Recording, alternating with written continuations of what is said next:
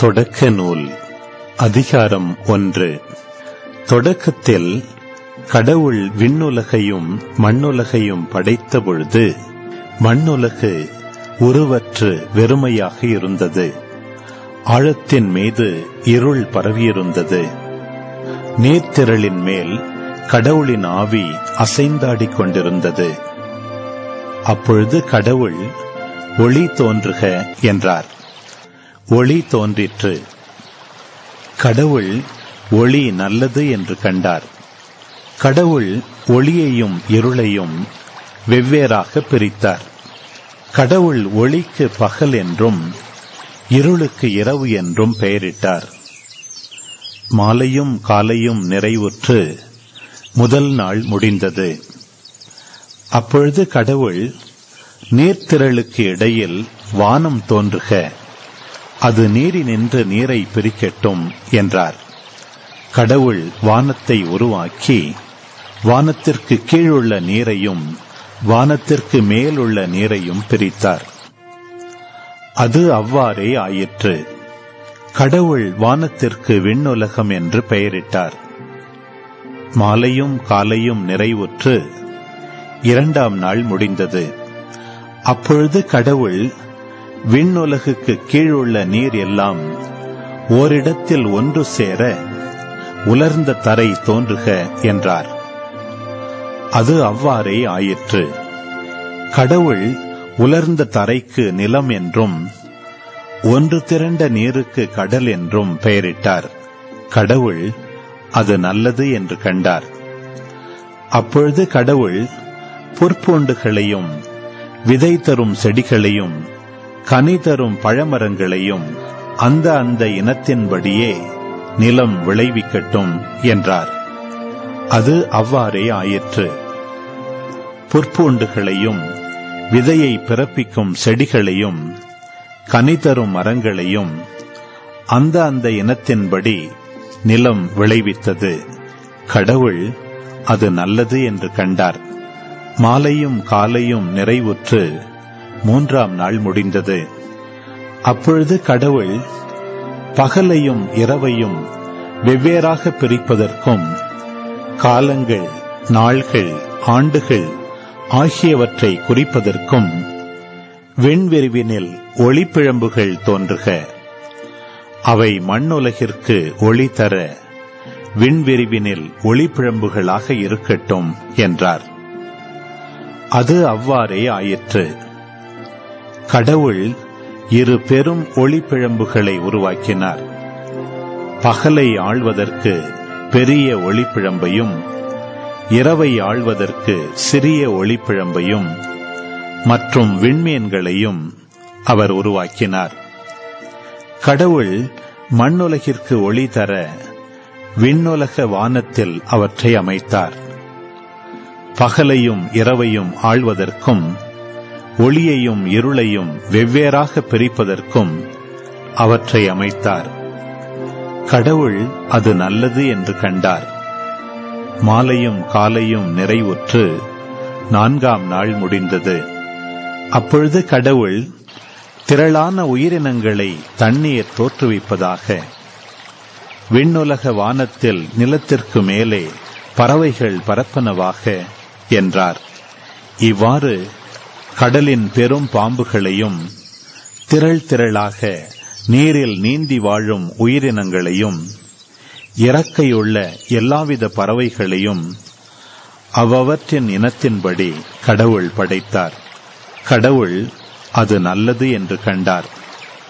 கடவுள் அவற்றிற்கு ஆசி வழங்கி பலுகி பெருகி கடல் நீரை நிரப்புங்கள். பறவைகளும் மண்ணுலகில் பெருகட்டும் என்றுரைத்தார். மாலையும் காலையும் நிறைவுற்று ஐந்தாம் நாள் முடிந்தது. அப்பொழுது கடவுள் கால்நடைகள் ஊர்வன காட்டு விலங்குகள் ஆகியவற்றை அவ்வவற்றின் இனத்தின்படி நிலம் தோற்றுவிப்பதாக என்றார். கடவுள் காட்டு விலங்குகளையும் கால்நடைகளையும் நிலத்தில் ஊர்வன யாவற்றையும் அவ்வவற்றின் இனத்தின்படி உருவாக்கினார். கடவுள் அது நல்லது என்று கண்டார். அப்பொழுது கடவுள் மானிடரை நம் உருவிலும் நம் சாயலிலும் உண்டாக்குவோம். அவர்கள் கடல் மீன்களையும் வானத்து பறவைகளையும் கால்நடைகளையும் மண்ணுலகு முழுவதையும் நிலத்தில் ஊர்வன யாவற்றையும் ஆளட்டும் என்றார். கடவுள் தம் உருவில் மானிடரை படைத்தார். கடவுளின் உருவிலேயே அவர்களை படைத்தார். ஆணும் பெண்ணுமாக அவர்களை படைத்தார். கடவுள் அவர்களுக்கு ஆசி வழங்கி பலுகி பெருகி மண்ணுலகை நிரப்புங்கள். அதை உங்கள் ஆற்றலுக்கு உட்படுத்துங்கள். கடல் மீன்கள் வானத்து பறவைகள் நிலத்தில் ஊர்ந்து உயிர் வாழ்வன அனைத்தையும் ஆளுங்கள் என்றார். அப்பொழுது கடவுள் மண்ணுலகெங்கும் உள்ள விதை தரும் செடிகள் பழமரங்கள் அனைத்தையும் உங்களுக்கு நான் கொடுத்துள்ளேன். இவை உங்களுக்கு உணவாகட்டும். எல்லா காட்டு விலங்குகள் வானத்து பறவைகள் நிலத்தில் ஊர்வன ஆகிய அனைத்து உயிரினங்களுக்கும் பசுமையான செடிகள் அனைத்தையும் நான் உணவாக தந்துள்ளேன் என்றார். அது அவ்வாறே ஆயிற்று. கடவுள் தாம் உருவாக்கிய அனைத்தையும் நோக்கினார். அவை மிகவும் நன்றாயிருந்தன. மாலையும் காலையும் நிறைவுற்று ஆறாம் நாள் முடிந்தது.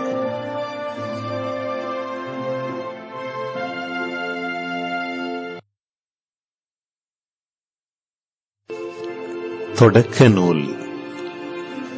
அதிகாரம் இரண்டு. விண்ணுலகும் மண்ணுலகும் அவற்றில் உள்ள அமைப்புகள் அனைத்தும் உருவாக்கப் பெற்று நிறைவெய்தின மேலும் கடவுள் தாம் செய்த வேலையை ஏழாம் நாளில் முடித்திருந்தார். அவர் தாம் செய்த வேலைகள் அனைத்தையும் நிறைவு பெறச் செய்து ஏழாம் நாளில் ஓய்ந்திருந்தார். கடவுள் ஏழாம் நாளுக்கு ஆசி வழங்கி அதை புனிதப்படுத்தினார். ஏனெனில் கடவுள் தாம் செய்த படைப்பு வேலைகள் அனைத்தையும் நிறைவு பெறச் செய்து அந்நாளில்தான் ஓய்ந்திருந்தார். இவையே விண்ணுலக மண்ணுலக படைப்பின் தோற்ற முறைமையாம் ஆண்டவராகிய கடவுள் மண்ணுலகையும் விண்ணுலகையும் உருவாக்கிய பொழுது மண்ணுலகில் நிலவெளியின் எவ்வித புதரும் தோன்றியிருக்கவில்லை.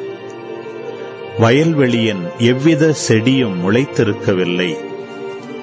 ஏனெனில் ஆண்டவராகிய கடவுள் மண்ணுலகின் மேல் இன்னும் மழை பெய்விக்கவில்லை. மண்ணை பண்படுத்த மானிடர் எவரும் இருக்கவில்லை. ஆனால் நிலத்திலிருந்து மூடு பனி எழும்பி நிலம் முழுவதையும் நனைத்தது.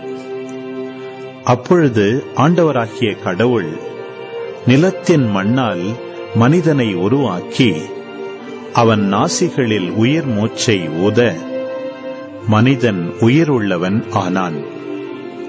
ஆண்டவராகிய கடவுள் கிழக்கே இருந்த ஏதேனில் ஒரு தோட்டம் அமைத்து தாம் உருவாக்கிய மனிதனை அங்கே வைத்தார்.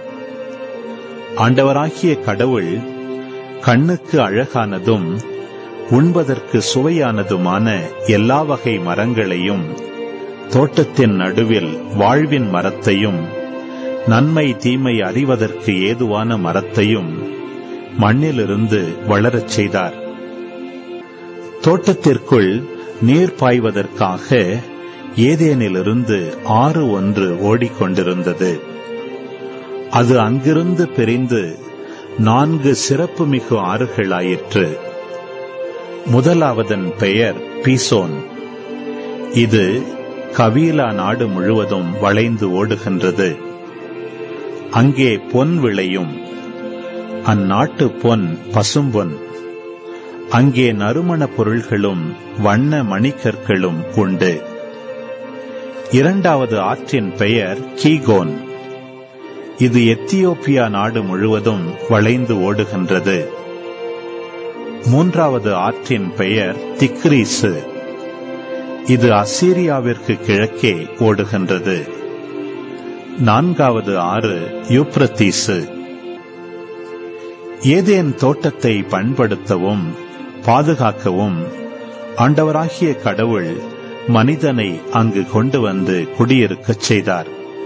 ஆண்டவராகிய கடவுள் மனிதனிடம் தோட்டத்தில் இருக்கும் எந்த மரத்திலிருந்தும் உன் விருப்பம் போல் நீ உண்ணலாம்.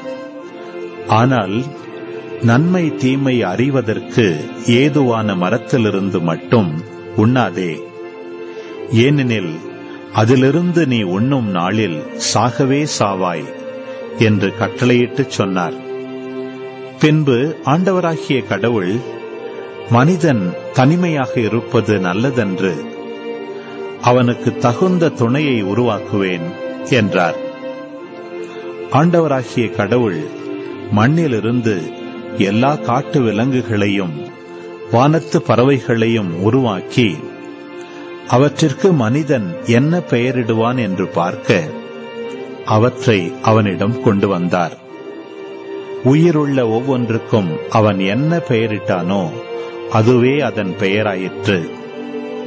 கால்நடைகள் வானத்து பறவைகள் காட்டு விலங்குகள் ஆகிய எல்லாவற்றிற்கும் மனிதன் பெயரிட்டான். தனக்கு தகுந்த துணையையோ மனிதன் காணவில்லை. ஆகவே ஆண்டவராகிய கடவுள் மனிதனுக்கு ஆழ்ந்த உறக்கம் வரச் செய்து அவன் உறங்கும் பொழுது அவன் விலா எலும்பு ஒன்றை எடுத்துக்கொண்டு எடுத்த இடத்தை சதையால் அடைத்தார். ஆண்டவராகிய கடவுள் தாம் மனிதனிடமிருந்து எடுத்த விலா எலும்பை ஒரு பெண்ணாக உருவாக்கி மனிதனிடம் அழைத்து வந்தார்.